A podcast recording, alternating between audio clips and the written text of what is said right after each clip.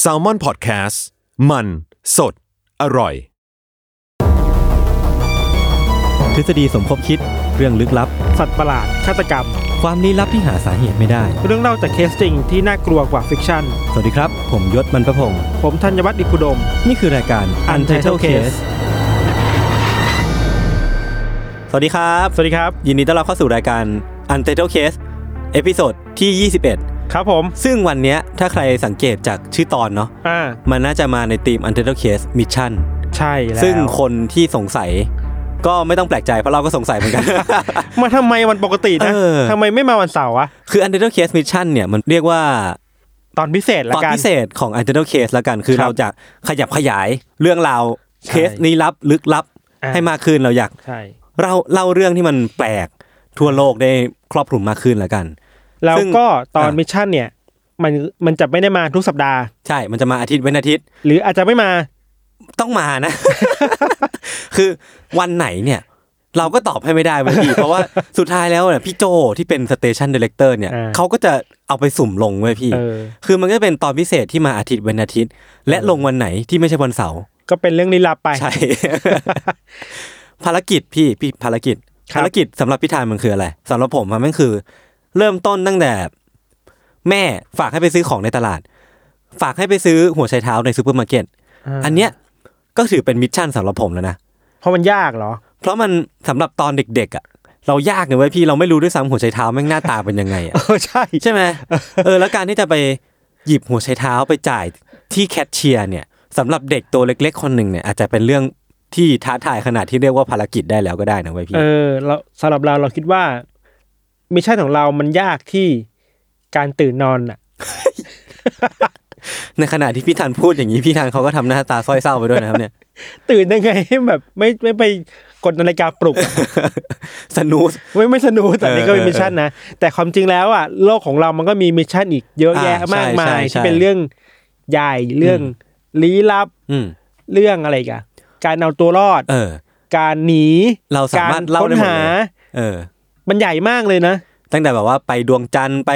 อ่า หรือว่าจะไปทำรถรุ่นใหม่ เออ หรือว่าจะมีโปรเจกต์สร้างหลุมดำอะไรในอนาคต เอออั อันนี้ก็เป็นมิชชั่นนั้นหมด ห เล รื ย อว่า นะ มิชชั่นแบบหนึ่งที่เราชอบมากคือการไปตามหา เออเออเออ ตามหาคนหายตามหาพวก ความ รัก เดี๋ยวครับ อ้าว ตามหาพวกขุมทรัพย์อ่ะ เออเออเออเออ ที่มัน อินเดียนา หมื โจน เออมันอินเดียนาโจนอะไรเงี้ย เออ มันก็มีมิชชั่นแบบนี้เยอะเหมือนกัน อืม ก็ตอนพิเศษมันจะมาเป็นประมาณนี้เนาะ นะฮะ ครับ ก็เดี๋ยวเดี๋ยวหลังจากฟังตอนแรกของเราเนี่ย ก็น่าจะเก็ตกันมากขึ้นแล้วแหละว่าภารกิจที่เราหมายถึงมันคืออะไรเนาะ อ่าครับก็วีคนี้เป็นของเราเริ่มก่อนนะครับ ของเราเนี่ยมันเป็นพูดว่าเป็นมิชชั่นก็ได้ อืม แล้วก็เป็นภารกิจที่เป็นในเชิงเอาชีวิตรอดอะ อืม เอาตัวรอดจากเหตุการณ์สำคัญเนี่ยนะครับ ของเรามันเป็นเหตุการณ์ที่เกี่ยวกับการฆ่าล้างเผ่าพันธุ์เว้ย โอ้โหมิชชั่นก็ยังไม่ไม่ไม่หลีเรื่องเรื่องน่ากลัวนะ พี่ มันมันไม่น่ากลัวขนาด นั้น มั้งนะ โอเค ไอเหตุการณ์นี้มันเป็นเหตุการณ์ฆ่าล้างเผ่าพันธุ์ที่เราคิดว่าเป็นเหตุการณ์ที่น่ากลัวแล้วก็โหดร้ายมากที่สุดครั้งหนึ่งที่โลกเราเคยมีอะครับ อืม มันคือการฆ่าล้างเผ่าพันธุ์ที่ประเทศรวันดา อ่า ที่เป็นการต่อสู้การฆ่ากันระหว่างชนเผ่ากลุ่มหนึ่งกับ อือฮึ อีกกลุ่มหนึ่งแล้วก็มีคนเสียชีวิตไปหลายแสนคน โอ้โห ประมาณนี้นะ โอ้โห เราอธิบายคร่าวๆก่อนนะครับว่าเหตุฆ่าล้างเผ่าพันธุ์ที่เราจะเล่าเนี่ย มันเกิดขึ้นในประเทศรวันดา ครับ มันเกิดขึ้นในช่วงประมาณปี 1993 หลังจากนั้นไม่ต้นมาครับ คือมันเริ่มปะทุเริ่ม93 แล้วมันรุนแรงมาก ๆ ในประมาณปี 94 ก่อนหน้าเนี้ครับ ประเทศรวันดาเนี่ย มันก็เป็นประเทศที่มีเขาเรียกว่ามีเผ่าพันธุ์ มีชาติพันธุ์ อืม อยู่สองชาติพันธุ์ใหญ่ๆอ่ะจริงอาจจะไม่ใหญ่หรอก มันมีทั้งกลุ่ม ชนกลุ่มใหญ่กับชนกลุ่มน้อยแล้วกันเนาะ อืม กลุ่มใหญ่เนี่ยเขาคือกลุ่มที่เรียกว่าเป็นฮูตู ฮูโต ครับฮูตูเนี่ยครองเปอร์เซ็นต์ประชากรในรวันดา 85เปอร์เซ็นต์ โอ้โหก็เรียกได้ว่าเป็นคนส่วนใหญ่เนาะ เออ ส่วนคนส่วนน้อยเนี่ยเรียกว่าทุตซี่ อ่าฮะ ชนเผ่าทุตซี่ โฮโต ฮูตูกับทุตซี่ กับทุตซี่ ครับ แต่ว่าที่บอกว่าเป็นชนเผ่าที่ไม่เหมือนกันน่ะ แต่เขาก็อยู่ด้วยกันได้นะ อือฮึ คือก็มีการแต่งงานกันมีการคบค้าสมาคมกันพูดภาษาเดียวกันนับถือศาสนาคริสต์เหมือนกัน อืม แต่ว่าพอปัญหาทางการเมืองมันเกิดขึ้นในประเทศนะครับ มันเริ่มทำให้คนสองกลุ่มเนี่ยเริ่มขัดแย้งกันอะในปี 1959อะครับ มันมีกลุ่มการเมืองที่เป็นทหารของทางฝั่งฮูตูนะ อืม เขาได้พยายามโค่นล้มราชวงศ์ที่ปกครองอะ่ะ ซึ่งเป็นชาวทุตซี่ลงแล้วก็ทำทำให้สำเร็จ อ่า ทำให้ชาวทุตซี่ในช่วงนั้นน่ะ กลุ่มประมาณหลายแสนคนน่ะก็ต้องอพยพไปอยู่ประเทศอื่น เพื่อหนีเหตุการณ์ของวุ่นวายครับ เหตุการณ์นั้นมันทำให้อำนาจในประเทศอ่ะมันอยู่ที่กลุ่มฮูตูมากขึ้น ครับ ส่วนกลุ่มทุตซี่ที่หนีออกไปได้ครับเขาก็ไปรวมตัวกันหลายคนนะไปรวมตัวกัน เป็นกองกำลังที่ชื่อว่า l าวาดัน p พ a t ิ o อติกฟลอนหรือเรียกสั้นๆว่า RPF อ่าฮะ ไอ้ RPF เนี่ยเป็นกลุ่มที่ติดอาวุธอ่ะ อืม ค่อนข้างจะสุดโต่งไปทางหนึ่งหน่อย อือฮึ แล้วก็ต้องการจะล้างแค้นอ่ะ คือต้องการโค่นล้มรัฐบาลของชาวฮูตูให้ได้ อ่าฮะมีความแค้นเป็นตัวขับเคลื่อน อ่าอ่าประมาณนั้นครับ ทั้งสองกลุ่มนี้ก็สู้กันมาเรื่อยๆเว้ย แล้วมันก็ดูเหมือนจะจบลงนะ เพราะว่าในปี 93อ่ะพอมันสู้กันมาเรื่อยๆ แล้วมันก็เหนื่อยอะ อืม บาดเจ็บเยอะล้มตายเยอะอะครับ กลุ่ม RPF เนะครับเขาเลยลงนามในสนธิสัญญาสันติภาพ กับประธานาธิบดีรวันดาที่เป็นชาวฮูตู อืม เพื่อแบบพิสทอกอ่ะ อ่าฮะอ่าฮะ เลิกเถอะ เออ เรา อะไร เหนื่อยกันมามากพอ หนึ่งกันมาก แล้ว พ่อแล้ว แต่ว่าพอกันที่มันทะเลาะกันมานานๆเนี่ยเราคิดว่าไอการเซ็นสัญญาครั้งเดียวอ่ะมันไม่จบไปง่ายหรอก อืม มันก็ยังมีความขัดแย้งกันอยู่ มีผลประโยชน์ที่ต้องสู้กันอยู่อะครับ อือฮึ จุดเปลี่ยนมากๆเลยมันเกิดขึ้นในวันที่ 6 เมษายน 1994 ครับ ครับ มันมีเครื่องบินของประธานาธิบดีชาวรวันด้านี่แหละ ที่เป็น อืม ชาวฮูตูนะ อ่าฮะ ถูกยิงตกเว้ย โอ้ แล้วผู้นำคนนี้ก็เสียชีวิต อ่าฮะ มันทำให้คนทั้งฮูตูอ่ะ โกรธแค้นมากเลยอ่ะ เออ คือแบบเฮ้ยใครมาทำคนของฉันน่ะ เออ ก็เซ็นสัญญากันไปแล้ว ใช่ใช่ แต่ว่ามันไม่มีมันไม่มีใครสามารถมาสรุปได้นะว่าไอการยิงเครื่องบินครั้งนั้นน่ะ ใครเป็นคนยิง อ่าอ่าอ่า ฮูตูก็บอกตูซี่ยิง อ่าฮะ ตูซี่ก็บอกว่านายสร้างเอง สร้างกระแส เพื่อเพื่อมาทำความเกลียดชังของพวกเราอ่ะ อ่าฮะ ถึงตอนนี้ก็ยังสรุปไม่ได้ว่าใครเป็นคนทำอะ ครับ ถึงอย่างนั้นนะครับ พอมีผู้นำเสียชีวิตอ่ะ กลุ่มฮูตูที่สุดโต่งอ่ะเขาก็เริ่มปลุกระดมผู้คนเว้ย อืม คือในรวันด้ามันจะมีกลุ่มกองกำลังติดอาวุธอยู่แล้วอ่ะเขาปลุกระดมผู้คนน่ะให้สร้างความเกลียดชังกับชาวตูซี่มากขึ้นน่ะ อืม แล้วโทษว่าชาวทูซี่คือต้นเหตุของปัญหาทุกอย่างในประเทศนี้อะ อืม ยากจนเหรอเอาพวกนี้มาทำไง อืม เชื้อโรคเหรอพวกนี้มาทำไง อืม ในช่วงที่มันรุนแรงมากๆอ่ะมีการใช้วิทยุอ่ะ อ่าฮะ กระจายเสียงอ่ะ โทษว่าพวกทูซี่เนี่ยคือแมลงสาบอ่ะ โอ้โห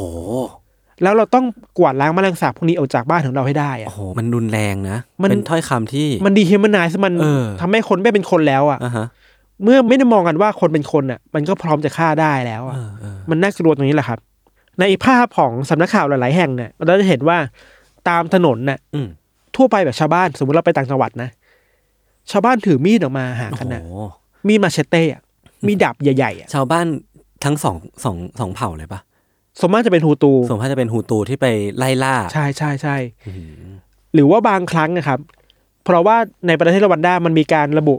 เผ่าไว้ในบัตรประชาชนน่ะ อืม ชาวฮูตูที่เป็นสายสุดโตกนะเราเชื่อว่ามันมีคนที่เป็นสายกลางสันติ อ่า แต่สายสุดโตกอ่ะตั้งด่านเองอ่ะ ตรวจเช็คบัตร ตรวจเช็คบัตรว่าคุณเป็นทุตซี่หรือเปล่า ถ้าเป็นทุตซี่ตายเลยอ่ะ โห ตายเลยเหรอ เออคือแบบ ถ้าไม่ถูกจับอ่ะ ก็เอามีดมาเชเต้นั้นน่ะ ฟัน นจนเสียชีวิตตรงริมถนนน่ะ เยน่ากลัว มันมันลากกันแบบเนี้ยเราเราพักไว้แบบนี้ก่อน ครับ อันนี้คือภาพภาพรวมๆของเหตุการณ์นี้นะ อ่าความเป็นไป ความเป็นไป เรื่องที่เราจะเล่าต่อเนี่ยมันเป็นเรื่องของผู้ชายคนหนึ่งครับ เป็นชาวทุตซี่ อืม เขาชื่อว่าคุณชอนหลุยมาซิมพาก้าครับ ครับ คุณชอนก็เป็นชาวบ้านทั่วไปเป็นชาวทุตซี่ ตอนนั้นที่เกิดเหตุการณ์เขาอายุแค่สิบเจ็ดปีอ่ะ อืม กำลังเรียนหนังสือแล้วมีความฝันว่าอยากเป็นพยาบาล อืม อยากช่วยชีวิตคนอะไรเงี้ยครับ ในปีที่ประธานาธิบดีเรามันน่าเสียชีวิตอะคุณชอนเขาก็ยังเป็นวัยรุ่นอย่างอยู่อย่างที่เราบอกครับ เขาบอกว่าตอนที่รู้ข่าวว่าผู้นำตายอะเขาประเมินว่ามันไม่น่าส่งผลมาถึงบ้านเขาหรอกเพราะบ้านเขาอยู่ต่างจังหวัดอะ อืม เกือบเกือบแต่ชายแดนอะ อืม คิดว่าปัญหาคนอยู่แค่เมืองหลวงอะ อืม เดี๋ยวก็จบ ความวุ่นวายมันก็น่าจะเซ็นทรัลอยู่ที่เมืองหลวงนะ เออน่าจะ มันไม่ แก้ น่า ปัญหากันได้ตรงนั้นนะไม่น่า เออ กระจายตัวมาทั่วประเทศนะครับ อืม แต่ว่าทุกอย่างมันก็ไม่ได้เป็นแบบที่คุณชอนคิดเลยเว้ย อืม เขาเริ่มเห็นสัญญาณว่า แค่ไม่กี่วันหลังจากที่ผู้นำเสียชีวิตนะครับ เพื่อนบ้านของเขาอะที่เป็นชาวทุตซี่เหมือนกันน่ะเขาเป็นครูนะคนเนี้ย อ่าฮะ ถูกคนกลุ่มหนึ่งบุกเข้าไปขโมยอะ ปล้นสะดมอ่ะ อ่าฮะ แล้วก็ฆ่าคนนั้นอ่ะคาบ้านเลยอ่ะ น่าสงสารอ่ะ เออแล้วอาวุธคือมีดมาเชเต้อ่ะ เออเขาชอบใช้มีดกันเนาะ เราคิดว่ามันคงเป็นมีดที่ใช้พวกล่าสัตว์ อ่าฮะ ใช้พวกฟันหรือว่าทำอะไรกับการทำอาหารอยู่แล้วอ่ะ อืม ตัดไม้ไม่รู้นะ แค่หนึ่งวันหลังจากนั้นนะเว้ย เพื่อนบ้านในชุมชนเดียวกันอีกไงก็ถูกฆ่าอีกแล้วอะ่ะ อืม คราวนี้ก็เป็นครูเหมือนกัน แล้วก็หนักกว่าเดิมคือว่าครอบครัวของครูคนนั้นน่ะก็ถูกฆ่าไปด้วย อืม ในบ้านสองคนแล้วอะครับ อืม ตอนนั้นน่ะ คุณชอนก็มีเพื่อนบ้านคนหนึ่ง เป็นชาวฮูตูนะแล้วเป็นชาวฮูตูที่ค่อนข้างจะเป็นเพื่อนกันน่ะ เออ คือมาแนะนำด้วยมิตรภาพ อ่าฮะ ด้วยความหวังดีว่า เอ้ย นายระวังนะ นายอาจจะเป็นรายต่อไปอ่ะ อืมอืมอืม คนคุณชอนเนี่ยก็เลยเอาครอบครัวเขาว่าหนีจากบ้านเว้ยเริ่มมิชชั่นในการหนีแหละหนีหนีจากบ้านไปพักค้างคืนอยู่ที่บ้านเพื่อนที่เป็นชาวฮูตูด้วยกันอ่ะ คือเขาเป็นทูซีใช่ป่ะเราไปมีเพื่อนที่เป็นฮูตูอ่ะก็เอาเอาครอบครัวเป็นอยู่ในบ้านของฮูตู อืม เพื่อที่จะปกป้องตัวเองอ่ะ จะได้รอดพ้นสายตาพวกติดอาวุธหน่อยอะไรเงี้ยคืนนั้นมันก็ผ่านไปได้ด้วยดีเว้ยแต่พอตอนเช้าเขากลับไปที่บ้านตัวเองอ่ะเพื่อดูว่าเกิดอะไรขึ้นน่ะ อืม บ้านของเขาไม่เหลืออะไรเลยอ่ะ อืม เคยถูกขโมยจริง ๆ อ่ะ แล้วแปลว่าถ้าเขาอยู่ที่บ้านอ่ะ เขาก็น่าจะโดนฆ่าเหมือนกันอ่ะ เออ แปลว่าเขารอดมาแล้วในครั้งแรกอ่ะ ไม่รู้จะรู้สึกยังไงเลยอะพี่แบบว่ามัน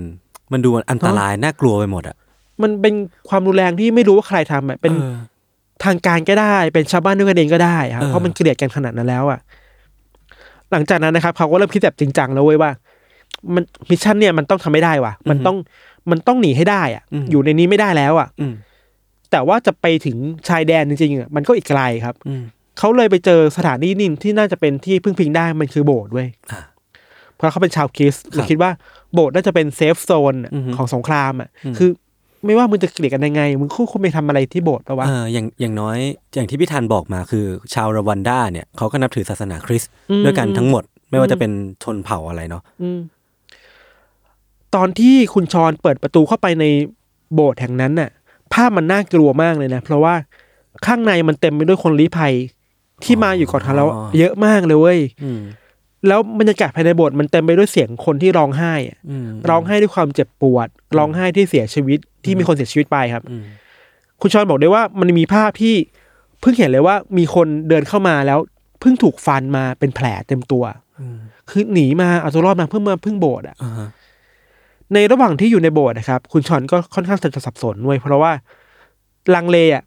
อยู่จะอยู่ที่นี่มันก็ไม่รู้จะเซฟแค่ไหน อืม หรือจะหนีไปอะก็ไม่รู้ว่าระหว่างทางที่หนีอะจะถูกจับระหว่างทางหรือเปล่าอะ แล้วไม่รู้จะหนีไปไหนด้วยซ้ำอ่ะ เออเออ มันมีในในจังหวัดนั้นนะมันมีคนที่มาแนะนำเขาด้วยนะเว้ยว่า ถ้าจะหนีอ่ะควรจะหนีข้ามแม่น้ำ อืม ไปประเทศคองโกคองโกอยู่ใกล้ๆกับรวันดา ครับ แต่ว่ามันก็ยากอีกอ่ะก็อย่างที่เราบอกก็ไม่รู้ว่า ถ้าจะหนีไปจริง ๆ แล้วอะมันจะรอดไปไหมนะ เออ จะไปเจอด่านที่ไหน จะไปเจอคนดักไว้ที่ไหนหรือเปล่าอ่ะ ผมว่ามันต้องมีคนดักแน่นอนอ่ะ อืมแล้วสภาพมันวุ่นวายมากในประเทศตอนนั้นนะครับ ในแค่ไม่กี่ชั่วโมงต่อมาครับยศโบสถ์แห่งนี้มันก็เริ่มเปิดต้อนรับคนที่หนีมาเรื่อยๆแล้วอะ่ะ อืม นอกจากชาวทู ทูซี่ ซี่เองแล้วอะ่ะ ก็มีชาวฮูตูที่หนีมาด้วยเว้ย เออ เพราะอะไรอ่ะ บางคนมันเป็นคนสายกลางอะ่ะ คนที่รับสภาพประเทศตัวเองตอนนั้นไม่ไหวแล้วอะ คนที่บางทีก็อยากจะช่วยเหลือชาวทูซี่อ่ะ อ่าฮะ แล้วพอเข้าไปช่วยเหลือปุ๊บอะก็สุแปะป้ายว่าไอเนี่ยคือคนทรยศอ่ะ อืม มันมันแบ่งข้างกันชัดเจนมากครับ ครับ นอกจากมีคนที่อพยพเข้ามาในโบสถ์มากขึ้นมากขึ้นเนาะไม่กี่วันหลังจากนั้นเนี่ยเขาก็สังเกตได้ว่า มันเริ่มมีคนที่เป็นกองกำลังอะ อืม เริ่มมาประจำการที่หน้าโบสถ์แล้วเว้ย อืมฮึ มากขึ้นทีละคนสองคนทีละกลุ่มสองกลุ่มอะครับ แล้วก็มาในสภาพที่พร้อมจะโจมตีเข้ามา ติดอาวุธ ติดอาวุธ มี อ่าฮะ ปืนมีมีดคือแบบจะเอาอะ อ่าฮะ สิ่งที่คนในโบสถ์เขาพยายามทำเพื่อเอาตัวรอดนะคือว่าตั้งกำแพงมนุษย์ขึ้นมา คือแบ่งเลเยอร์ของคนอะ อืม เอาคนที่แข็งแรงมาอยู่ข้างหน้าก่อน เพื่อไปปกป้องคน คนที่ เอาเด็ก อ่อนแๆไว้ด้านหลังอะไรเงี้ยช่วยๆเด็กๆไว้ก่อนอะไรเงี้ยครับ อืมฮึ ขณะเดียวกันน่ะ เราคิดว่ามันก็เป็นภาพไม่น่าเศร้าเว้ยระหว่างที่คุณชอนเขาเป็นแดวหน้า ในการเข้าไปแบบเป็นกำแพงมนุษย์อ่ะมีเด็กผู้หญิงอ่ะเอาก้อนหินมาให้เขาอ่ะเขาบอกว่า เนี่ย เอาไว้ป้องกันตัวเองนะ อืม คือขนาดเด็กก็ยังรู้ว่าอยู่ในสัญญาณที่ เออไม่ดี ชีวิตมัน แล้วอะ ไม่ดีแล้วอ่ะ โอ้ย โคตรเศร้าเลย โคตรหัว คุณชอนกับพวกเขาอะสามารถป้องกันบทได้ไว้ประมาณสี่วัน อืมฮึ สุดท้ายแล้วก็ไม่ไหวว่ะ อืม เพราะว่า สถานการณ์มันเริ่มดุเดือดมากขึ้นนะครับ แล้วก็กองกำลังของฝั่งที่อยู่ตรงข้างหน้าโบสถ์ข้างๆโบสถ์อ่ะ มันเริ่มไม่ใช่แค่ทหารแล้วอ่ะ มันเริ่มมีชาวบ้านอ่ะ เออชาวบ้านฮูตู ชาวบ้านฮูตูทั่วไปอ่ะ มามาเสริมกำลังอ่ะ อ่าฮะ ถือดิถือมีดมาเอาปืนมา เอาอาวุธมา แล้วสิ่งที่มันน่าช็อกมากเลยก็คือว่า ในกลุ่มชาวบ้านนั้นน่ะ มันมีเพื่อนของคุณชอนน่ะ อือฮึ ที่แนะนำว่าเขาควรหนีอ่ะ เออ มาอยู่ด้วยเว้ย เฮ้ย จริงเหรอ เออ คือคนนี้คนนี้มาแนะนำว่า เออ เออ คุณจะเป็นรายต่อไปนะมันอยู่บ้านเราสิ โอ้โห คนนั้นน่ะมันอยู่ที่กองกำลังนี้ด้วยอ่ะเขาเราคิดว่ามองได้หลายแบบเขาเป็นกองกำลังอยู่แล้วหรือเปล่า แล้วหลอก แล้วแล้วถูกบังคับให้มา อ่าอ่าฮะ หรืออีกแง่หนึ่งคือมันถูกล้างสมองมาเรื่อยๆอ่ะ ค่อยๆเปลี่ยน ค่อยๆเปลี่ยน อ่าฮะ ว่าเออต้องฆ่าชาวทุซี่ครับ อืม แต่การเห็นเพื่อนตัวเองอ่ะ อยู่ตรงหน้าแล้วติด โอ้ อาวุธอ่ะ มันภาพที่น่ากลัวมากเลยนะ น่าจะทำร้ายจิตใจ เออมันน่าเศร้านะ นอกจากนั้นนะครับ มันจะมีชาวบ้านที่เริ่มส่งเสียงกลด่ากันอ่ะ อือฮึ ด่าคนในโบสถ์ด่าแกเป็นนู่นนี่นั่นอะไรอย่างเงี้ยความความตึงเครียดในโบสถ์มันก็เริ่มมากขึ้นเรื่อยๆครับ อืม เราเข้าใจว่าสถานการณ์ตอนนั้นมันก็เริ่มวุ่นวายเว้ยแล้วก็กลุ่มติดอาวุธก็เริ่มโจมตีแล้วอะเริ่มยิงปืนเข้ามา เริ่มทำอะไรมากขึ้น คุณชอนเขาเล่าให้ในฟังนะว่าเขาเห็นภาพที่เพื่อนตัวเองอะข้างๆอะถูกระเบิดปาใส่อะแล้วร่างกายของเพื่อนอะก็กระจายเป็นชิ้นๆอะ อืมต่อหน้าต่อตา ต่อหน้าต่อตา คิดดูสิ นอกจากเห็นเพื่อนตายแล้วอ่ะ เออ คนที่เคยเป็นเพื่อนกันเนี่ยอยู่ฝั่งตรงข้ามอีกอ่ะ อ่าฮะ แปลว่าไอ้ความขัดแย้งครั้งนี้มันโหดมากเลยนะ มันแบ่งแยก เออ มากๆเลยนะ ครับ แล้วไอ้มิชชั่นที่เขาคิดว่าเขาจะเอาตัวรอดจากประเทศนี้ให้ได้อะมันเริ่มมาเดือนลางอ่ะ เริ่มแบบ ไม่รู้ว่าจะรอดไหมอะ ริบหรี่ลงเรื่อยๆเนาะ ในช่วงที่เขาต้องวิ่งหนีกันน่ะ เพราะว่ามันสถานการณ์มันเริ่มบานปลายแล้วครับ ครับ เขาหนีกันจนเขาไม่สามารถหาพ่อแม่เขาเจออะ อือฮึ คือกระจายตัวไปทิศทางอื่นๆ แต่กระสานสร้างเซนมากอะครับ อืม คุณชอนก็พลัดหลงกันเว้ยแล้วก็เขาไปหนีในอาคารที่ใกล้ๆกับโบสถ์แห่งนั้นนะครับ หลายชั่วโมงมากเลย แล้วข้างๆส่วนที่เขาหลบซ่อนตัวอยู่ มันมีวัวใช่ปะมันมีคนมาขโมยวัว ไม่รู้ว่าขโมยไปทำอะไรอะ่ะ อืม แต่ว่าเหมือนว่าจะเดินเข้ามาใกล้ๆอะ่ะ สุดท้ายก็เดินกลับไปเว้ย อ้าว เพราะมันหนังมากเลยอะ อ่าฮะ คือจะถึงตัวแล้วอะ่ะ อีกนิดนี่คงถึงแล้วแหละ แต่ไอคนนั้นเนี่ยหันหลังกลับไปก่อน อืม ก็รอดจากบุดหวิดมากอะไร อ่า เงี้ย ฮะ เขาซ่อนตัวอยู่ในนั้นประมาณหลายชั่วโมงมากครับ สุดท้ายก็พอเห็นได้ว่ามันเริ่มมีคนที่เป็นกลุ่มติดอาวุธหนีไปเรื่อยๆอ่ะเป็นถึงว่าเสร็จแล้วอ่ะ มันเริ่มเงียบแล้วเขาก็ตัดสินใจหนีออกมาจากที่อย่างนั้นครับ อือฮึ มันเป็นการหนีที่ค่อนข้างจะทุรักทุเลอ่ะ คือไม่รู้อ่ะ ขอหนีก่อนอ่ะ ไม่ไหวแล้วอ่ะต้องหนีให้ได้ก็แต่ว่ามีความตั้งใจว่าต้องหนีไปทางชายแดน อือฮึ ไปทางคองโก ยังไงก็ต้องออกจากประเทศนี้ เออ ให้ มัน ได้ อยู่ไม่ได้มิชชั่นนี้มันต้องออกจากจากที่นี่ได้มิชชั่นคือ ต้องรอด เออ จากประเทศนี้ครับ ครับ พอรู้ตัวอีกทีอ่ะ คนที่หนีมาพร้อมกับเขาอ่ะเหลือแค่สิบสองคนเท่านั้นเองอ่ะ เอ้ย จากตอนแรกกี่คนอ่ะ เกือบร้อยคนอ่ะ โอ้โห ในโบสถ์นะในโบสถ์นะ โอ้โห ก็ค่อยๆหายไประหว่างทาง เออ นี่ย อาจจะระหว่างทางที่ว่าวุ่นวาย พี่ ค พลั รั ด บ หลงกันหรือว่า ด้วย เออ ถูกฆ่าด้วยเราคิดว่านะอันนี้เราไม่กล้าฟันธงพอเหลือแค่สิบสองคนอ่ะ พวกเขาปรึกษากันว่า จะต้องว่ายน้ำข้ามประเทศอ่ะ อืม คือมันมีแม่น้ำที่กั้นระหว่างคองโกกับรวันด้าอยู่ ครับ เขาต้องไปที่แม่น้ำแห่งนั้นอ่ะ เพื่อไหว้ เพื่อว่าย ข้ ข้ามไปสิบสองคนนะ มเออ แม่น้ำที่พวกเขาไปหยุดอยู่ครับ มันค่อนข้างใหญ่มากอะ กว้าง กว้างอะ อ่าฮะ เราคิดว่าถ้าจะเทียบภาพเหรออ่ะสมมติอาจจะไม่ใกล้เคียงแต่ว่าเห็นภาพคือ แม่น้ำเจ้าพระยา อ่าฮะ สมมุติว่ายศต้องว่ายน้ำข้ามแม่น้ำเจ้าพระยาให้ได้อะ อืม เฮ้ยมันยากมากเลยนะเว้ย มันมันถึงต้องมีเรือข้ามฟาก มันยากมากนะ เออ สิบสองคนนั้นก็ตัดสินใจว่ายน้ำเพื่อเอาตัวรอด อืม ก็ว่ากันไปเรื่อยๆครับไอ้ระหว่างเนี้ยมันเริ่มมีคนที่ไม่ไหวอ่ะ อืม คือว่ายว่ายๆไปแล้วจมหายไปดื้อๆเลยอ่ะ อืม คือหายไปเลยอ่ะ อืม หายไปลงลงไปข้างล่างใต้น้ำไปเลยครับ อืม แล้วคุณชอนเขามาเล่าอีกทีว่า พอรู้ตัวอีกทีอ่ะ จากสิบสองคนที่ว่ายมาด้วยกันน่ะสุดท้ายเหลือเขาแค่คนเดียวเว้ย โอ้โหจากร้อยกว่า เหลือสิบสอง ตอนนี้เหลือแค่เขาแค่คนเดียวอ่ะ โอ้โห ในแม่น้ำแห่งนั้นน่ะ น่าสงสารมาก เขาใช้ความทุรกทุเลในการหนีว่ายน้ำว่ายน้ำอะไรเงี้ยสองวันอะ อื้อหือว่ายติดต่อกันสองวันเลยเหรอ เออ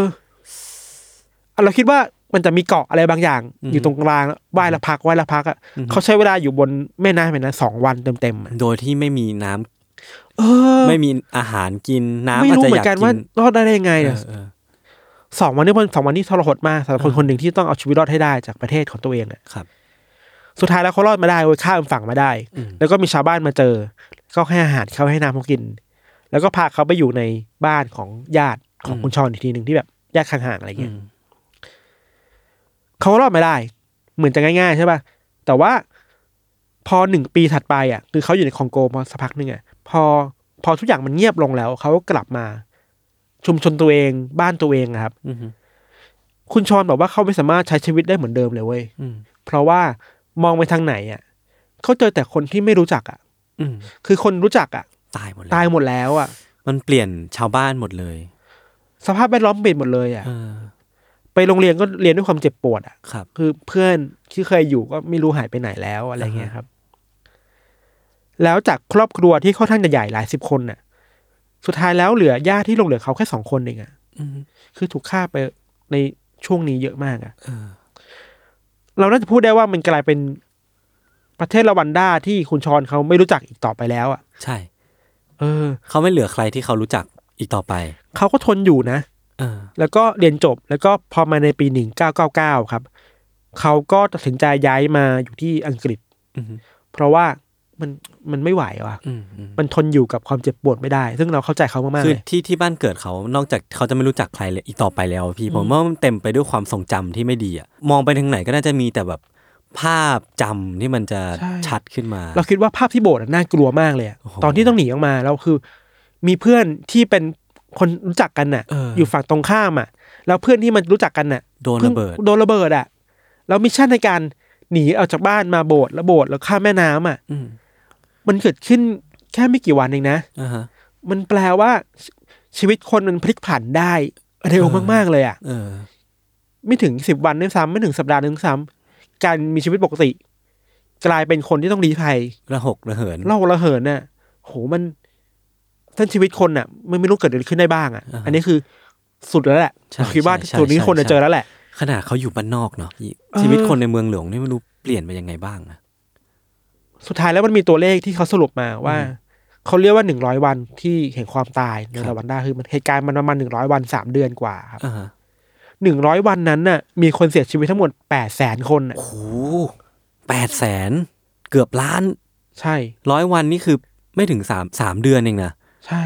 แล้ว โอ้ คนที่เสียชีวิตอ่ะไม่ได้มีแค่ ชาวทูตซี่ อืม ชาวฮูตูก็เสียชีวิตที่เป็นสายกลางอ่ะ อ่าฮะ ที่ให้ความช่วยเหลือครับ เราคิดว่านี่แค่เป็นแค่มิชชั่นของแค่คุณชอยคนเดียวนะ ยังมีคนอีกหลายคนที่ ต้องหนีเอาชีวิตรด ต้องมีมิชชั่นห เห นี มือ เอาชีวิตรอดแบบนี้แล้ว อ่าฮะ ไม่รอดอ่ะ มันมีเรื่องเล็กๆนี่คือว่า มันมีกลุ่มของ UN เนี่ยกลุ่มกองกำลัง UN ที่เข้าไปช่วยเหลือครับ แต่เขาเข้าเข้าไปค่อนข้างช้าแหละเขาสามารถช่วยได้สามหมื่นคนน่ะค่ายค่ายหนึ่งอ่ะ อือฮึ แต่ว่ามันต้องสู้ด้วยความกดดันมากเลย เพราะว่า UN ก็เป็นคนกลางอ่ะ จะทำยังไงให้สองฝ่ายอยู่ด้วยกันอย่างสงบอ่ะ เราก็คิดว่ายากเว้ย อือฮึ แล้วภาพภาพหนึ่งที่ทั่วโลกเห็นนะครับ คือ ภาพที่คนนอนตายกลางถนนเยอะ อือฮึ คนที่ถูกห่อศพแล้วก็ริมพงหญ้าที่โหนดนะเพราะถูกฟันน่ะ อืม เราคิดว่าโหความขัดแย้งแบบนี้มันไม่มันไม่ง่ายเลยนะ อ่าฮะ มันโหดมากสำหรับคนคนหนึ่งนะที่ต้องรับมือแล้วต้อง เอาตัวรอดจากบ้านตัวเองอะ่ะ อ่าฮะ ไอ้บ้านที่เราคิดว่ามันสงบสุขในวันหนึ่งอะ่ะ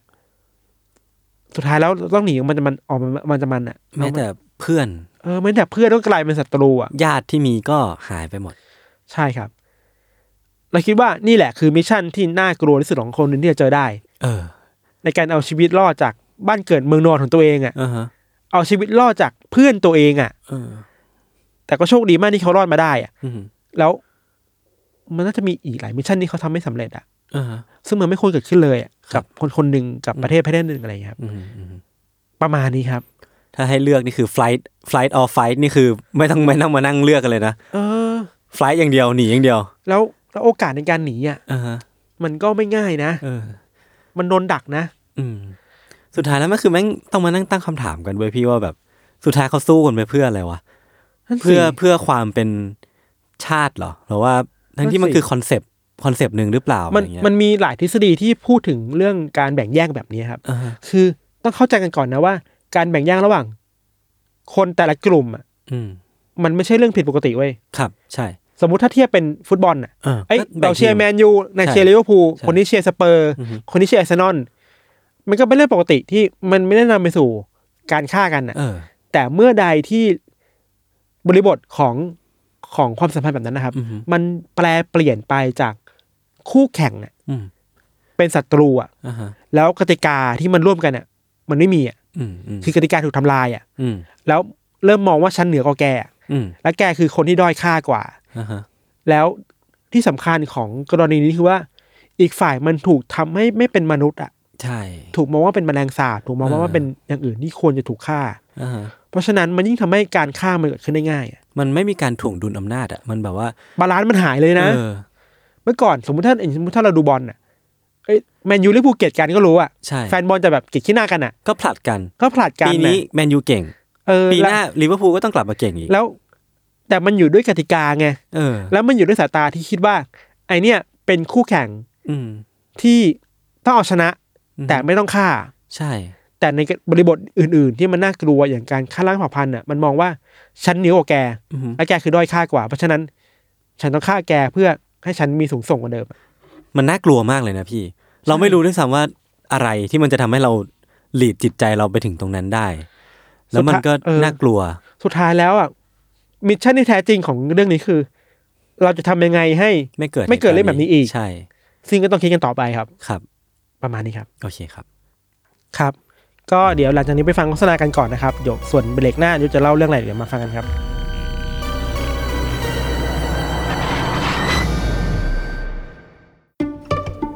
สวัสดีครับคุณผู้ฟัง พวกเราแซลมอนพอดแคสต์อยากชวนคุณไปฟังรายการใหม่ในซีซั่น2 ของพวกเรานะครับ รายการ Random As Fact เป็นพอดแคสต์ Fun Fact ที่จะมาเล่าทริเวียขนาดสั้นพอดีคำ ความยาว 1-2 นาที ที่เต็มไปด้วยเรื่องน่ารู้ที่ไม่รู้จะรู้ไปทำไม แต่รู้ไปก็สนุกดีครับพับลิชตอนใหม่ทุกวัน หรือว่าคุณจะเก็บไปฟังรวดเดียว 5-10 ตอนเมื่อไหร่ที่คุณสะดวกก็ได้นะครับ สามารถติดตามรายการ Random As Fact เพียงเซิร์ชว่า Random As Fact ในทุกช่องทางที่คุณฟังพอดแคสต์ครับ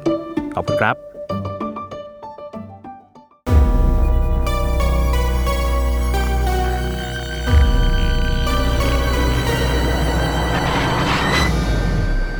โอเคครับ กลับมาอยู่กันในเบรกที่ 2 ของ u n d e r t a l Case เนาะหลังจากไปรับฟังสปอตโฆษณามากัน ครับ ซึ่งเอาตรงๆเนี่ยผมก็ยังไม่รู้ว่ามันเปิดอะไรไปนะ ก็เป็นเรื่องลี้ลับกันไหม ครับ คือเรื่องของผมเนี่ยมันจะต่างจากเรื่องของพี่ทัน อืม ประมาณหนึ่งเลยแหละ ม คือพี่ธันเนี่ยจะเล่าในภาพกว้างเนาะในแง่ของมิชชั่นการหลบหนีออกจากประเทศที่มัน อืม มีสงครามกลางเมืองหรือว่ามีการฆ่าล้างเผ่าพันธุ์ ครับ สำหรับผมแม่งจะเป็นแค่ เรื่องมิชชั่นของคนกลุ่มเล็ก ๆ กลุ่มหนึ่งเท่านั้นแหละ ประมาณสองสามคน ครับ ครับผมเริ่มเล่าอะไรกันเนาะมันมีชายคนหนึ่งไว้ยพี่ ชื่อว่าเฟลิสเบอร์นุซีเขาเกิดเมื่อปี 1910 เกิดที่ออสเตรียพ่อเป็นอิตาลีแล้วก็แม่เป็นชาวออสเตรียนนะครับ คือเขาเนี่ยคุณเบอร์นุซี่เนี่ยเป็นคนเก่งคนหนึ่งเลยแหละ อืม ก็คือแบบโปรไฟล์ดีทางด้านกีฬาคือเขาก็เคยเป็นนักกีฬาว่ายน้ำทีมชาติอิตาลี ครับ ในขณะที่เขาเรียนด้านกฎหมายอยู่ที่โรมยูนิเวอร์ซิตี้ก็คือก็เป็นคนที่มีความสามารถรอบด้านแหละ แล้วก็มีมีโปรไฟล์ดีคนหนึ่งเลย อืม ในปี 1938อ่ะพี่เขาก็ได้แต่งงาน แล้วก็ในปีเดียวกันนั่นเองแหละที่เขาได้ส่งไปประจำการที่ประเทศอบิสซิเนีย อาบิสซิเนีย คืออบิสซิเนียเนี่ยมันเป็นประเทศชื่อเก่าของเอธิโอเปีย อ๋อ โอเค แล้วคือในขณะนั้นนะพี่มันเป็นประเทศที่อิตาลีปกครองอยู่ เขาก็เลยถูกส่งไปประจำการอยู่ในประเทศนั้นนะครับ แต่หลังจากนั้นนะพี่ไม่นานนะเขาก็ถูกจับลงไว้พี่ เพราะว่าฝ่ายสัมพันธมิตรอะมาช่วยประเทศเนี้ยอบิสซิเนียใน อืม การประกาศอิสรภาพ อืม ฉะนั้นทหารอิตาลีที่กำลังเฝ้าปกครองอยู่ตรงนั้นน่ะก็ถูกจับทั้งหมดเลย แล้วก็คุณเบอร์นุสซี่เนี่ยก็ถูกส่งต่อไปหลายต่อหลายคุก จนไปลงเอยที่ค่ายนันยุกิ อยู่ที่ประเทศเคนยา อยู่ตรงตีนเขาเมาส์เคนยาเลย เป็นมันเป็นค่ายและคุกเหรอ ใช่มันเป็นค่ายละคุก า คือมันเป็นเป็นแคมป์อะเขาเรียกว่าแคมป์ อ่า อะพี่ อ่าอ่า แบบ ที่กักกันอะไร ใช่ วะ ที่กักกัน โอเค แคมป์เป็นแคมป์เบอร์สามร้อยห้าสิบสี่ถ้าจำไม่ผิดนะครับ โอ้แปลว่ามันมีแคมป์เยอะมากเลย ออเยอะมากเยอะมาก แล้วคือที่ที่คุกนั้นน่ะพี่ มันจะแตกต่างจากภาพจำคุกเราเหมือนกันนะ คือ นักโทษชาวอิตาลีอ่ะพี่ อ่า ที่อยู่ในค่ายนั้นน่ะ คือเขาอ่ะถูกดูแลอย่างดีมากเลยนะแบบว่าไม่ได้รับการทรมานหรือว่าไม่ได้รับการกักกันอย่างขนาดนั้นอ่ะ คือมันก็มีแบบอยู่ในสภาพความเป็นอยู่ที่ค่อนข้างใช้ได้เลยอะมีอาหารกินมีที่อยู่มีที่ซุกหัวนอนแบบสบาย ไม่ได้ถูกทารุณกรรม เอ ไม่ อ ได้ถูก แค่แค่เอามา ทำร้าย กักกันไว้ที่นี่เฉยๆอ่ะ อ่า ออ เข้าใจได้ ดังนั้นน่ะ ข้อเสียหลักๆของไอ้ค่ายเนี้ยมันคือความน่าเบื่อเว้ย สบายเกินไป เออมันสบายเกินไปจนแบบนักโทษไม่มีอะไรทำอ่ะ อ่า จน ไม่ แบบ ไม่ ว่า ตื่นเต้น เออจะต้องหาวิธีต่อสู้กับความเบื่อกันเอาเองอะแบบว่าหาเรื่องคุยกันหรือว่า โอเค ดูดบุหรี่อะไรเงี้ย อ่า นี่คือมัน อ่ามั มันเป็นค่ายที่ชิลมากๆเลยเว้ย อ่าอ่า มีอยู่วันหนึ่ง ขณะที่เบอร์นูซี่เนี่ยเขากำลังต่อสู้กับความเบื่ออย่างสุดสุดแรงกล้านะเขาก็นั่งมองออกไปนอกหน้าต่าง ในขณะที่วันนั้นมันเป็นวันที่ฝนตก ฝนมันกำลังเริ่มหยุดลงแล้ว เมฆที่เคยเป็นเมฆครึ้มดำอ่ะมันก็เริ่มเริ่มค่อยๆแหวกออก อืม คือพอมันแหวกออกอ่ะ มันก็ทำให้คุณเบอร์นูซี่อ่ะเหลือบไปเห็นปลายเขาของเมาส์เคนยา มันเหมือนว่ามันเป็นทัศนียภาพที่ค่อนข้างสวยงาม แล้วมันเป็นเป็นอะไรบางอย่างอ่ะ ที่มันมากระตุกความคิดของคุณเบอร์นูซี่อ่ะ กระตุกความน่าเบื่อที่มีอยู่ เออ ให้เขาตัดสินใจทันทีเลยว่าเขาจะต้องแหกคุกออกจากนี่ให้ได้อะ โอเค คือผมก็ไม่เข้าใจความแอสแตรกของความคิดเขาเหมือนกันนะ เออเออ อาจจะขอสีสันในชีวิตหน่อยนะ เออคือแบบว่าโอ้โหมันสวยงามเหลือเกินว่าข้างนอกอ่ะ เออ กูต้องออกจากที่นี่ได้แล้วแหละ อิสรภาพที่รอ เออ รออยู่ ใช่ นั่นแหละพี่พอจุดประกายความคิดแล้วอ่ะเขาก็เริ่มต้นทันทีเลยเว้ย คือหลังจากนั้นนะคุณเบอร์นูซี่เขาก็เป็นเจ้าของไอเดียแหกคุกเนาะ แล้ว อ่า เขาก็ไปชักชวนเพื่อนร่วมขบวนการเพิ่มอีกสองคน คนแรกคือชื่อคุณบาเลตโต คือคนเนี้ยเป็นหมอจากเจนัวประเทศอิตาลี อีกคนหนึ่งชื่อบัตซอตตี้เป็นนักธุรกิจจากทัสคานีคือประเทศอิตาลีเหมือนกัน คือทั้งสองอ่ะก็แบบเบื่อชิบหายแล้วเหมือนกัน เบื่อแบบไม่มีอะไรทำแล้วอ่ะ อืม ก็เลยคิดว่าเอ้ยเอาด้วยเว้ยไม่ไม่ปฏิเสธอะไรเลย แล้วก็แบบทั้งสามคนเนี่ยก็เริ่มที่จะวางแผนกัน ว่าแบบการจะออกจากคุกเนี้ยมันจะต้องทำยังไงบ้างวะไอ้ค่ายกักกันเนี่ยพี่มันมันชิลมากก็จริงนะ แต่ว่ามันก็เป็นมีมีการป้องกันมีการ เขาเรียกว่าอะไรวะตั้งประการที่ค่อนข้างหนาแน่นเหมือนกันนะ มี ก็คือแบบ มาตรการที่ป้องกัน ลัดม ที่รัดกุมแหละ เออไม่ได้ออกได้ง่ายๆอ่ะนั่นแสดงว่าเขาต้องเตรียมของเยอะมาก อืม เขาเริ่มจากใช้เศษวัสดุเหลือทิ้งไว้พี่ ในตามขยะหรือว่าตามที่ที่เขาเก็บได้ในค่ายอ่ะเอามาเย็บต่อกันเป็นกระเป๋าเว้ย เออก ระเป๋าเดินทางอ่ะสำหรับสามคน เอาไว้ คื แบบ ผ้าผ้าเล็ก เออเออเออ ๆ เพื่อเก็บของ ใช่ ที่จะหนีไป กระเป๋าที่เอาไว้ใส่พวกอาหารหรือว่า อ่าโอเค แบบเครื่องมือต่างๆ ในการหลบหนี แล้วเขาก็ขโมยเอาค้อนจากคุกเนี่ย มาหลอมเย็นให้กลายเป็นอุปกรณ์ในการปีนอ่ะมันจะเป็นแท่งเจาะอะพี่ อ่า นึกออกปะมันเป็นแท่งแหลมๆอ่ะ อ่า คือตอนนั้นตอนแรกผมว่าคิดว่าน่าจะเอาไว้แบบปีนกำแพงออกไปอะไรเงี้ยครับ แล้วเขาก็เอารั้วหนามกับเศษเชือกที่เจอตกมา อืม เอามาทำเป็นที่เหวี่ยงเกาะเว้ยพี่เคยเห็นตามหนังแบบหนังสายลับปะ อ่า ที่มันจะมีแบบที่เหวี่ยงๆแล้วก็แบบโยนเข้าไปให้มั โด น นโดนตะขอ เออตะขอใช่ อ่า ใช่ใช่เขาก็มาทำสิ่งนั้นไว้ยพี่ แล้วเขาพวก จินต เขา น ก็ การ ยัง สูงมาก ใช้เวลาเป็นอาทิตย์ เป็นอาทิตย์หลายอาทิตย์อ่ะในการกักตุนอาหารที่ได้ทีละนิดเว้ยอย่างเช่นไข่ต้มเนื้อกระป๋องผลไม้แห้งคุกกี้ คือมันเป็นอาหารที่เขาเก็บได้อ่ะคือมันก็แบบไม่ได้เน่าเสียไม่ได้เน่าสลายไป เมื่อได้เสบียงมาระดับหนึ่งอ่ะพวกเขายังต้องลงทุนมากกว่านี้ไว้ยพี่ เพราะว่า อืม อาหารที่เก็บได้มันยังมีไม่มากพอ เขาถึงกับต้องเลิกบุหรี่กันทั้งสามคนน่ะ เพื่อเอาบุหรี่ที่โควต้าที่มีอะไปแลกอาหารกับนักโทษ คนอื่นเว้ย คือว่าแรงจูงใจนี่ เออ คือโคตรเวียน ไม่ไหวแล้วอยากออกแล้ว แล้วคือเบอร์นูซี่เนี่ย ยังมีวิธีหนึ่งที่กล้าหาญมากๆเลยเว้ยพี่คือเขาอ่ะยังย่องเข้าไปเอากุญแจในเต็นท์ผู้คุม คือพอได้กุญแจมาเสร็จปุ๊บอ่ะเขาก็เอาไปเอากุญแจเนี่ยไปปั๊มโดยใช้น้ำมันดินเว้ย อ่า คือเขามันมีเพื่อนในคุกที่เป็นวิศวกรพอดี อ่า ก็เลยแบบว่าจ้างวานให้เพื่อนคนเนี้ยปั๊มกุญแจด้วยน้ำมันดินให้หน่อย อ่า ซึ่งพอได้กุญแจมาแล้วอะพี่ ก่อนหน้าที่จะออกไปอะเขาวางแผนกันด้วยนะ ว่าแบบจะแอบออกไปไขายออกไปก่อน เพื่อที่จะเอาของที่แบบรวบรวมมาทั้งหมดอะทั้งอุปกรณ์กระเป๋าเดินทางอาหารอะไรเงี้ย เอาออกไปฝังกลบดินไว้ก่อนเว้ยเพื่อที่เวลาออกไปจริง ๆอะจะได้ไม่ต้องพลุงพลัง เออ เออ ก็คือแบบแบ่งวางแผนออกมาอย่างดีอะ คือแบ่ง แบ่งกระจายสิ่งที่ต้องการ ใช่ ใช้อะ ใช่ใช่ใช่ เป็นที่ที่ไว้ เออ แล้วคือเขาเขาก็ออกไปตอนกลางคืนไว้พี่เพื่อไปนำของทั้งหมดไปฝังดินไว้ก่อน แล้วเมื่อมาถึงเวลาที่แบบวางแผนไว้คือมันคือวันที่ 24 มกราคม ปี 1943 ครับ พวกเขาก็ได้ไขกุญแจออกไปจากคุกแห่งนี้จริง ๆ คือมันเป็นช่วงเวรที่พวกเขาอ่ะ เหมือนได้เวรตรงกันมั้ง เป็นเวรรดน้ำต้นไม้ พี่ก็ดู ความชิวของ ค่ายเนี้ย คือมันเป็นเวรที่พวกเขาได้เวรตรงกันรดน้ำต้นไม้ อ่า ในในพื้นที่เดียวกัน อ่า แล้วพวกเขาก็ไขออกไปตรงทางประตูตรงสวน อ่า แล้วก็ได้ออกไปจริง อ่า ๆ พวกเขาอะหลบอยู่ใต้ร่มเงาจนเมื่อฟ้ามืดอะจนถึงเริ่มออกเดินทางออกไปจากโคกนี้ไว้พี่ จากนั้นน่ะ ไม่นานเลยนะ การหายตัวไปของพวกเขาก็เป็นที่เปิดเผยเว้ยเพราะว่ามันมีหนึ่งในผู้คุมอะที่เดินเข้าไปเจอเข้ากับโน้ตที่คุณเบอร์นุสซี่อะเขียนทิ้งไว้ คือเขาเขียนไว้ว่า พวกเขาตอนเนี้ยไม่อยู่ที่คุกแห่งนี้แล้วนะ แต่สัญญาว่าจะกลับมาเมื่อการผจญภัยจบลง พี่ผมอ่านถึงตรงนี้ผมงงเลย เดี๋ยวนะเดี๋ยวนะเดี๋ยวนะ ผมก็สงสัยว่าการผจญภัยอะไร วะ แล้วจะกลับมาด้วยนะ เออ คือแล้วมันก็ในในในที่ผมไปหาข้อมูลมาไว้ยพี่ คือการผจญภัยของพวกเขาสามคนน่ะ เออ ต้องบอกก่อนว่าคุณเบอร์นุสซี่เนี่ย เป็นชายที่ชื่นชอบในการปีนเขาอย่างมากตั้งแต่เด็กเลยเว้ย เออ คือเขาผ่านการปีนเขามาหลายต่อหลายเขาแล้วไม่ว่าจะเป็นแบบจูเลียนแอลป์เวสเทิร์นแอลป์แล้วก็เขาโดโลไมท์ที่โด่งดังอ่ะ เป็นคนที่ต้องการพิชิตยอดเขาให้ได้ เออ อ่า และนั่นทำให้เมื่อเขาเห็นยอดเขาเคนยาที่แหวกออกมาจากเมฆอ่ะ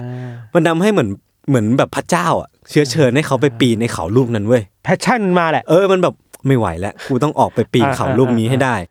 มันเลยเกิดปฏิบัติการนี้ขึ้นไว้ยพี่ มันคือปฏิบัติการแหกคุก ออกไปปีนเขา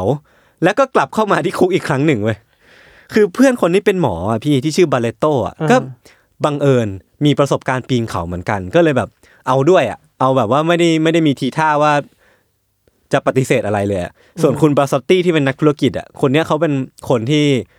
บ้าเลือดอยู่แล้วแบบว่า อืม ไปไหนก็ไปกันอะเอาด้วยเอามันไว้ก่อนนะพี่ มันต้องมีเพื่อนกันแบบไหนวะ คือมันเพิ่งมารู้จักกันในคุกเนี่ยแหละ คือคนอื่นเวลาจะมันจะแหกคุกอ่ะ เออ มันคือแหกแล้วกับไปที่อื่นไปเลยอ่ะ เออก็หนีไปดิ ไม่ได้ไปท่องเที่ยวอะไรแบบนี้ คือเมื่อทั้งสามคนหนีออกไปได้เลยพี่ พวกเขาก็เลยเริ่มออกเดินทางไปยังจุดปีนเขา คือพวกเขาอ่ะต้องรีบไปถึงจุดตรงเนี้ยให้ได้เร็วที่สุดไว้ยพี่ เพราะว่าเสบียงที่เขามีหรือว่า ทั้งเขากลัวผู้คุมตามมาจับได้อะ อืม หรือว่าแบบคนในบริเวณนั้นที่จะแบบพบเห็นเขาแล้วไปแจ้งให้กับผู้คุมอะไรเงี้ยเขาเลยต้องแบบเดินทางด้วยความระมัดระวังและความรวดเร็วที่สุด แล้วพี่สงสัยไหมว่าเขาเอาแผนที่มันจากไหนอ่ะ เออ หรือเขารู้ไหมว่าแบบเอ้ยทำไมถึงรู้ว่าเมาส์เคนยา มั มัน มีจุดแบบนี้ด้วย มีจุปีเขาอางนี้อะ เอ เออ อ แผนที่เดียวที่พวกเขามีไว้พี่ แม่งคือแผนที่ที่อยู่บนฉลากของเนื้อกระป๋องอะ คือมันมา มันมีเนื้อกระป๋องยี่ห้อหนึ่งไว้ยที่มีแผนที่ของเมาส์เคนยาเนี่ย อาจจะเป็นโลโก้หรือ เป็น เป็นอะไร เออ สักอย่างใช่ไหม อันนั้นคือสิ่งเดียวที่พวกเขามีเว้ย คือมันมันเทคเอาแบบสิ่งในเรื่องในชีวิตอ่ะ มันเป็นกำลังใจในการแหกคุกมากอะ โอ้ยเซอร์เรียลจัดเลย คือผมก็งงว่าเฮ้ยแผนที่แค่นั้นทำให้ไปถึงจุดปีนเขาได้เลยเหรอวะ คือพวกเขาอ่ะใช้วิธีการเดินทางตอนกลางคืนเท่านั้นนะพี่ แล้วก็ซ่อนในพุ่มไม้ในเวลากลางวัน เพื่อว่าเพื่อการคนจับได้ และนั่นทำให้แบบศัตรูหลักๆ ของการเดินทางครั้งเนี้ยมันคือธรรมชาติเว้ย ไม่ว่าจะเป็นแบบพวกสัตว์ป่าพื้นต่างระดับพวกเหว พวกแบบความสูงความชันต่างๆ แล้วก็สภาพอากาศที่มันหนาวเหน็บมากๆในช่วงนั้นนะครับ อืม แล้วก็อาหารนะที่มันค่อยๆหมดลงไปเรื่อยๆอะ อืม นั่นทำให้แบบการเดินทางครั้งเนี้ยมันก็ไม่ได้ราบรื่นหรอก แต่พวกเขาก็ยังมุ่งหน้าต่อไป มันทำให้พวกเขาอะใช้เวลาไม่กี่วันในการไปถึงตีนเขาเว้ยแล้วพวกเขาก็เริ่มต้นปีนเขานั้นจริงๆนะเมื่อปีนขึ้นไปเรื่อยๆ พี่เขาไปถึงเมตรที่ 4,257 เมตรอ่ะ โหสูงสูงมาก เออด้วยอุปกรณ์ที่พวกเขามีอ่ะมัน คือ มันมันเป็นแค่ไอเนี่ย เออ แท่งแท่งเหล็กที่เอาไว้ เออ ปีนเขาอ่ะ แล้วเอามาจากคุก เออ แล้วประกอบขึ้นเองสร้างขึ้นเอง โอเค แล้วก็ไอ้แหวะแหเหวี่ยงอ่ะไอ้ตะขอเหวี่ยงอะ อ่า มีอยู่มีอยู่แค่เนี้ยแล้วก็ อ่า แบบเสบียง อ่า ไม่กี่ไม่ได้เยอะมากอ่ะ มันทำให้พวกเขาปีนไปถึงเมตรที่สองสี่พันสองร้อยห้าสิบเจ็ดได้อ่ะ แล้วคุณบาสตี้อ่ะที่เป็นนักธุรกิจที่ไร้ประสบการณ์การปีนเขามาก่อนเลยนะหมดแรงลงที่ตรงเนี้ย แล้วก็เหมือนต้องนั่งรอเพื่อนที่ตรงเนี้ย เออ แล้วก็ให้ปล่อยให้คุณเบอร์นูซี่กับคุณบาลอตตี้เนี่ยปีนต่อขึ้นไป ไปตามล่าความฝันต่อไป ใช่ ไปต่อเลยเพื่อน ผมรออยู่ตรงนี้แหละ นั่นแหละพี่พอเหลือแค่สองคนน่ะ เขาต้องปีนต่อขึ้นไปอ่ะแล้วก็ต้องสู้กับพายุหิมะ แล้วก็สภาพอากาศที่มันหนาวมากๆ แล้วก็เสบียงที่มันค่อยๆ น้อยลงเรื่อยๆอ่ะ อ่ แต่พวกเขาก็ยังต้องปีนเพื่อแพชชั่น สวนทางกับแรงโน้มถ่วงขึ้นไปเรื่อยๆเว้ย อ่า เมื่อไปถึงเมตรที่ 4,999 อีก 198 เมตรจะถึงยอดแหละ แต่ด้วยสภาพร่างกายแล้วก็สภาพอากาศที่มันแย่ลงมากๆอะพี่ พวกเขาจึงตัดสินใจหยุดไว้ตรงนั้น แล้วก็ได้ปักธงอิตาลีที่ทำขึ้นมาเองอะ ลงไปบนพื้นเว้ย สำเร็จแล้ว คือธงอิตาลีเนี่ย วิธีการสร้างอะพวกเขาก็ทำขึ้นมาเองนะเว้ยพี่ อิตาลีมันเป็นธงที่มีสามสีป่ะ ใช่คือเขาอะ เขียวขาวแดง เก็บเอาเศษผ้าในค่ายมาทำเว้ย คือแบบโห เออยอมแล้วแหละอะ เออเออเออนั่นแหละพี่พอพอขึ้นไปถึงตรงนั้นอ่ะ ก็ก่อนอีกนิดเดียวจะถึงยอดแล้ว แต่เขาก็ตัดสินใจไม่ไหวแล้ว ก็เลยปักธงอิตาลีลงตรงพื้นนั้น แล้วก็ทิ้งข้อความในขวดไว้ด้วย สิบแปดวันหลังจากแหกคุก พวกเขาก็แหกกลับเข้าไปอีกรอบ แหกกลับเข้าไปไม่ได้ไม่ได้ยืนไม่ได้เดินกลับไปแบบปกติอะไร แห เงี้ย กขับเข้าไป ก็คือพอเสร็จสิ้นภารกิจ ปักธงทิ้งข้อความไว้เรียบร้อย พวกเขาก็เดินทางลงมา อ่า แล้วก็เป็นเวลาที่ผ่านไป 18 วันน่ะ จากวันที่เขาแหกคุกอ่ะ อ่า จนถึงวันที่เขาต้องแหกกลับเข้าไปอ่ะ พวกเขาก็พบพบเข้ากับเหล่าผู้คุมไว้พี่ แต่ด้วยสภาพที่แบบกลับเข้าไปด้วยสภาพที่แบบโอ้โห โรยลา เออ หิวโหย เออ แล้วก็สภาพร่างกายที่ย่ำแย่จากการเผชิญกับอากาศที่หนาวเหน็บอะเนาะ ผู้คุมอ่ะก็เห็นใจด้วยการให้ไปอาบน้ำร้อนก่อน แล้วก็ไปกินอาหารร้อนๆก่อน มันชิวจริงๆนะ เฮ้ยค่ายชิวโหโคตรชิวนั่นแหละพี่ก็แต่พอพักผ่อนเสร็จปุ๊บอะก็ถึงเวลาที่ต้องมานั่งรับโทษกันแหละ อ่า ตอนแรกโทษคือจับขังเดี่ยว 28 วัน คือพี่ว่าหนักไหม ผมว่าก็ไม่เห็นหนักจากการแหกคุ ถ้าก ล เทียบกับเรื่องที่เล่ามาว่า เออ มันชิวขนาดไหนอ่ะ เออ ก็ไม่น่าโหดร้ายอะไรมากนะ คือตอนแรกอะโทษคือทั้ง 3 คนอะจะถูกจับขังเดี่ยว 28 วัน แต่ว่าผู้คุมอะเห็นความตั้งใจและก็การที่กลับมาที่คุกด้วยเจตนาตัวเองอะ อ่า แล้วก็เหมือนแบบยอมรับอะ อ่า ชื่นชมในแพชชั่นของไอ้สามคนเนี้ย อ่าอ่าอ่า ก็เลยลดโทษให้เหลือแค่ 7 วันเท่านั้นแหละ คือแทนที่คือแทนที่จะให้ เออ โทษมากขึ้น ทำไม งงที่ไหน คือภายหลังอะพี่มันก็มีการคนมีมันก็มีคนกลุ่มหนึ่งที่ไปค้นพบธง อ่า อิตาลี ที่คุณเบอร์นูซี่อะปักไว้จริง อ่า ๆ แล้วก็มีข้อความในขวดอะที่ทิ้งไว้ตรงนั้นจริงๆอะ อ่า เป็นหลักฐานว่าทั้งสามคนเนี้ยปีนไปถึงตรงนั้นจริง อ่า ๆ ด้วยเสบียงที่น้อยเน็ต แล้วก็อุปกรณ์ที่แบบสร้างขึ้นมาเองอะคือมันเป็น DIY แหละ เออ มันเป็นนิมิตหมายใหม่มากในการปีนเขาเลยนะพี่ที่ว่าแบบโอ้โหอากาศก็หนาวโคตร แล้วก็อุปกรณ์ก็ไม่มีไปถึงตรงนั้นได้ยังไงก็ไม่รู้แพชชั่นล้วนๆเลย โอเค คือพี่ผมต้องบอกงี้คือเมาส์เคนยาเนี่ย หรือภูเขาเคนยาเนี่ย มันเป็นยอดเขาที่สูงที่สุด เป็นอันดับสองของแอฟริกาเลยนะเว้ยพี่ อ่า แล้วพวกเขาปีนเกือบสุดอ่ะ ด้วยอุปกรณ์แค่นี้ นะ เออคือคือก็ยอมรับนะ หลังจากนั้นประมาณ 3 ปีไว้ยพี่ คุณเบอร์นูซี่อ่ะก็ได้ถูกปล่อยตัวแล้วก็กลับมาที่อิตาลี ครับ แล้วเขาก็เขียนหนังสือที่เล่าเรื่องนี้แหละ คือหนังสือเนี่ยชื่อว่า No Picnic on Mount Kenya เนี่ยแหละ แล้วก็เป็นที่มาของไอ้เรื่องราวนี้แหละว่า เพื่อตอกย้ำว่าเรื่องนี้มันเกิดขึ้นจริง ใช่ใช่ใช่ ๆ เป็นแก๊งนี้ เออ มีเรื่องราวนี้เกิดขึ้นจริง ชื่อไปว่าวะ ๆ แล้วผมก็ไปเสิร์ชต่อเว้ยพี่ ผมก็ไปเจอบทความบทความหนึ่งของ เธออ้างว่าเธออะเป็นลูกสาวของคุณเบอร์นูซี่ อ่า แล้วก็เธอบอกว่าคุณพ่อเนี่ยได้เล่าเรื่องนี้ให้เธอฟังหลายต่อหลายรอบแหละแล้วว่าเหมือนแบบภูมิใจในเรื่องนี้มากอะ อ่า และเธอก็ได้เล่าถึงคุณพ่อของเธอไว้ว่าอย่างนี้ไว้พี่ คือเธอบอกว่าพ่อของเธอเนี่ย มีความหลงใหลในโลกของการผจญภัย ชอบที่จะสำรวจโลกเสมอ แล้วเธอก็ยังบอกว่ามันมีสาเหตุสี่สาเหตุหลัก ๆ แหละ อืม พี่ที่ทำให้คุณเบอร์ตูซี่อะตัดสินใจที่จะทำภารกิจนี้ อืม สาเหตุแรกมันคือจุดมุ่งหมายของชีวิตไว้ยพี่ คือวินาทีที่เขาเห็นยอดเขาเคนยา มันทำให้จุดมุ่งหมายในการมีชีวิตต่อของเขาอะมันกลับมาอีกครั้งหนึ่งอะ เออ หลังจากที่มันหายไปพักใหญ่ๆอ่ะจากการที่เขาถูกจองจำในคุกอะ ชีวิตมันเรียบเฉยเกินไป เออ ใช่ไหม จนทำให้ทุกวินาทีที่เขาเห็นยอดเขาเคนยาโผล่มาจากเมฆอะมันเหมือนว่า เออ มันมีแรงจูงใจในการมีใช้ชีวิตต่อไปกลับมาอีกค สัญ รั้ง ญาณชีวิตมันกลับมาแล้ว ใช่เหมือนชีพจร เออก ลับมาเต้นอี ชีพจรกลับ ก มา ครั้งหนึ่งแล้วก็สาเหตุที่สองมันคือเรื่องของความซื่อสัตย์ไว้พี่ ตอนนั้นสถานการณ์ของคุณเบอร์นูซี่อ่ะมันเรียกได้ว่าหนีออกไปได้ แต่ก็ไม่มีที่ไปอยู่ดีไว้ยพี่ เพราะว่า อืม รอบข้างของประเทศนั้นน่ะ มันถูกควบคุมไว้ด้วยฝ่ายสัมพันธมิตรทั้งหมดอ่ะ อืม คือเขาไม่ว่าเขาจะหนีไปประเทศไหนหรือว่าจะออกไปทางไหนอ่ะ มันไม่มีทางรอดเลยเว้ยพี่ ยังไงเขาก็ถูกต้องถูกจับอะแล้วก็ต้องกลับมาที่คุกนี้อยู่ดีอ่ะนั่นหมายความว่าเขาคิดว่าทั้งสามคนอ่ะเลยเลือกที่จะหนีออกไปเพื่อมีความสุขกับอิสระอีกครั้งหนึ่งอ่ะเหมือนซื่อสัตย์ต่อความเป็นมนุษย์ สัมผัสกับรสชาติความเป็นมนุษย์ความเป็นมนุษย์อีกครั้งหนึ่ง อืม แล้วพวกเขาก็ยัง คือจริงๆ มันมีวิธีที่ง่ายกว่าในการแหกคุกไว้ยพี่ เขาไม่จำเป็นต้องเตรียมของอะไรเลยนะ คือเขาแค่ติดสินบนพนักงาน เหมือนเขาแค่ติดสินบนผู้คุมก็ได้อะ อืม แต่พวกเขาก็เลือกที่จะไม่ทำเว้ย เพราะว่าเขาแค่อยากออกไปปีนเขาลูกเนี้ย เขาไม่ได้อยากที่จะทำผิดเพิ่มเว้ย เออ เออ มันก็เป็นเป็นเรื่องที่น่านับถืออย่างหนึ่งนะ แพชชั่นนี่แรงกล้าแบบนี้ เออ แล้วก็มันเป็นเรื่องของความประมาทที่ลงเอยด้วยความสวยงามเว้ย คือการ ทริปครั้งเนี้ยหรือว่ามิชชั่นครั้งเนี้ยของเขาทั้งสามคนอ่ะ เรียกได้ว่าเป็นเป็นมิชชั่นที่เต็มไปด้วยความประมาทนะคือการปีนเขาไม่ใช่เรื่องง่าย แล้วเสี่ยงชีวิตด้วยเนาะ ใช่ อากาศที่หนาว อุปกรณ์ที่ไม่พร้อมเสบียงที่น้อยนิดเนี่ยมันเป็นโอกาสตายมากกว่า 80-90%แต่เขาก็ยังเลือกที่จะทำมัน แต่สุดท้ายแล้วมันก็ลงเอยด้วยความสวยงามแหละ อืม มันก็เป็นประสบการณ์ชีวิตที่ไม่สามารถหาแทนที่ได้ครั้งหนึ่ง แล้วก็สุดท้ายแล้วพี่เหตุผลที่สี่มันคือเป็นเรื่องของการผจญภัย อืม สุดท้ายมันคือการผจญภัยที่สนุกครั้งหนึ่งแหละ ที่เกิดจากการใช้ชีวิตให้เต็มที่อะแหละเออ มันก็เหมือนเป็นสี่เหตุผลที่ทำให้เขารู้สึกไม่เสียดายที่ตัดสินใจทำมิชชั่นนี้ลงไป อืม อืมนั่นแหละพี่ เราเราสงสัยว่ะ ว่าตอนที่เขาแหกออกคู่กันไปแล้วอ่ะ เออ ผู้คุมหรือว่าเจ้าหน้าที่อ่ะจะคิดไหมว่าพวกเขาไปปีนเขาอ่ะ ผมว่าไม่ ผมว่าไม่ ขนาดเรายังไม่คิดเลยเว้ยพี่ ว่าแบบใครมันจะแหกคุกออกไปเพื่อปีนเขาแล้วจะแหกกลับมาอีกรอบอะ สมมุติว่าเราตัดเรื่องที่เรารู้เกี่ยวกับพวกคนกลุ่มนี้ออกไปก่อนนะ เออเออ แล้วแทนตัวเองว่าเราเป็นผู้คุมนะ เออ แล้ววันดีคืนดีมีคนหนึ่งมีคนกลุ่มนี้ที่หายตัวไปจากคุกอ่ะ เออ เอ้ยต้องคิดว่าเอ้ยมันหนีเข้าเมืองหรือเป ล่า หนีเข้าป่าหรือเปล่าหนีไป ออก ยังไง แล้วไม่น่ากลับมาหรอก ไม่น่าจะไปปีนเขา เออ น่าจะเป็นที่ท้ายๆที่คนจะไปตามเจออ่ะ เออ แล้วก็เราอยากรู้เหตุการณ์ตอน ถ้าเป็นหนังอะอยากเห็น อืม ช็อตที่เขากลับมาแล้วผู้คุมเจอคนกลุ่มเนี้ยครั้งแรกอ่ะ ต้องคิดในใจ มึงกลับมาจริงๆเหรอเนี่ย กูอยากรู้คุยอะไรกันวะ รอดออกมาแล้ว มันทำไม งจะกลับมาอีกเหรอ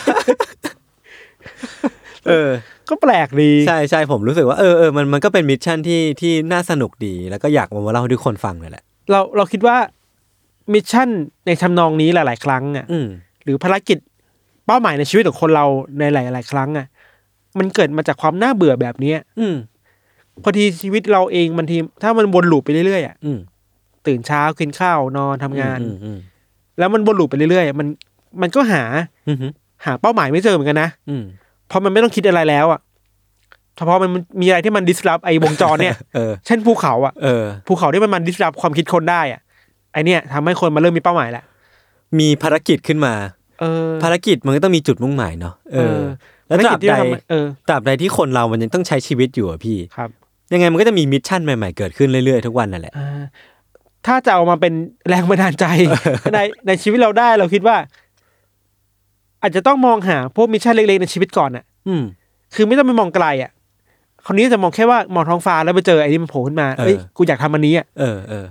บางทีเราไปมองเรื่องใหญ่มากเลยอยากทำนู่นแต่ทำไม่ไหวอ่ะ อืม เอาเอาเล็กๆก่อน เออ แล้วค่อยไปเจอเรื่องใหญ่ทีหลังก็ได้ ใช่คือคือมันเรื่องของการ